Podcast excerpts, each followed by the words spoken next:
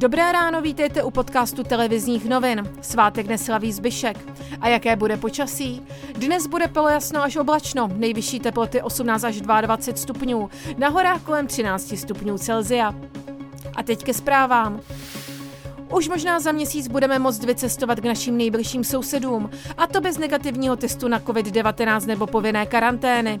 Premiér Andrej Babiš chce, aby se hranice otevřely v jeden den, a to 15. června.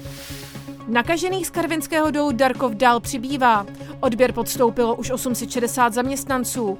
Koronavirus se zatím prokázal u více než 80 z nich. Počet infikovaných se ale může ještě zvýšit. Epidemiolog a náměstek ministra zdravotnictví Roman Primula v televizních novinách uvedl, že pravděpodobně skončí na ministerstvu zdravotnictví ke konci května. S premiérem Andrejem Babišem už jedná o budoucím angažmá, které může být i vládní. Nedaleko obce Podolanka na Praze východ došlo k vážné dopravní nehodě.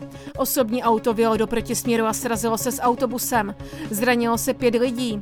Řidič osobního auta skončil v bezvědomí. Na místě zasahoval záchranářský vrtulník. Příčina nehody se nyní vyšetřuje. Světová zdravotnická organizace včera schválila rezoluci, která požaduje nezávislé prošetření vzniku pandemie. Proti se nevyslovila žádná členská země.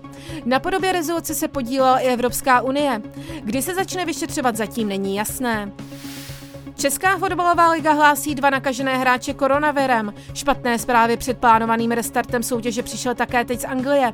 Pozitivní testy má celkem šest hráčů a zaměstnanců. Tři nemocní jsou ve Watfordu, COVID-19 má i asistent trenéra v Barley a další dva lidé jsou v nejmenovaném klubu. Další podrobnosti k reportážím a aktuální zprávy najdete na webu TNCZ.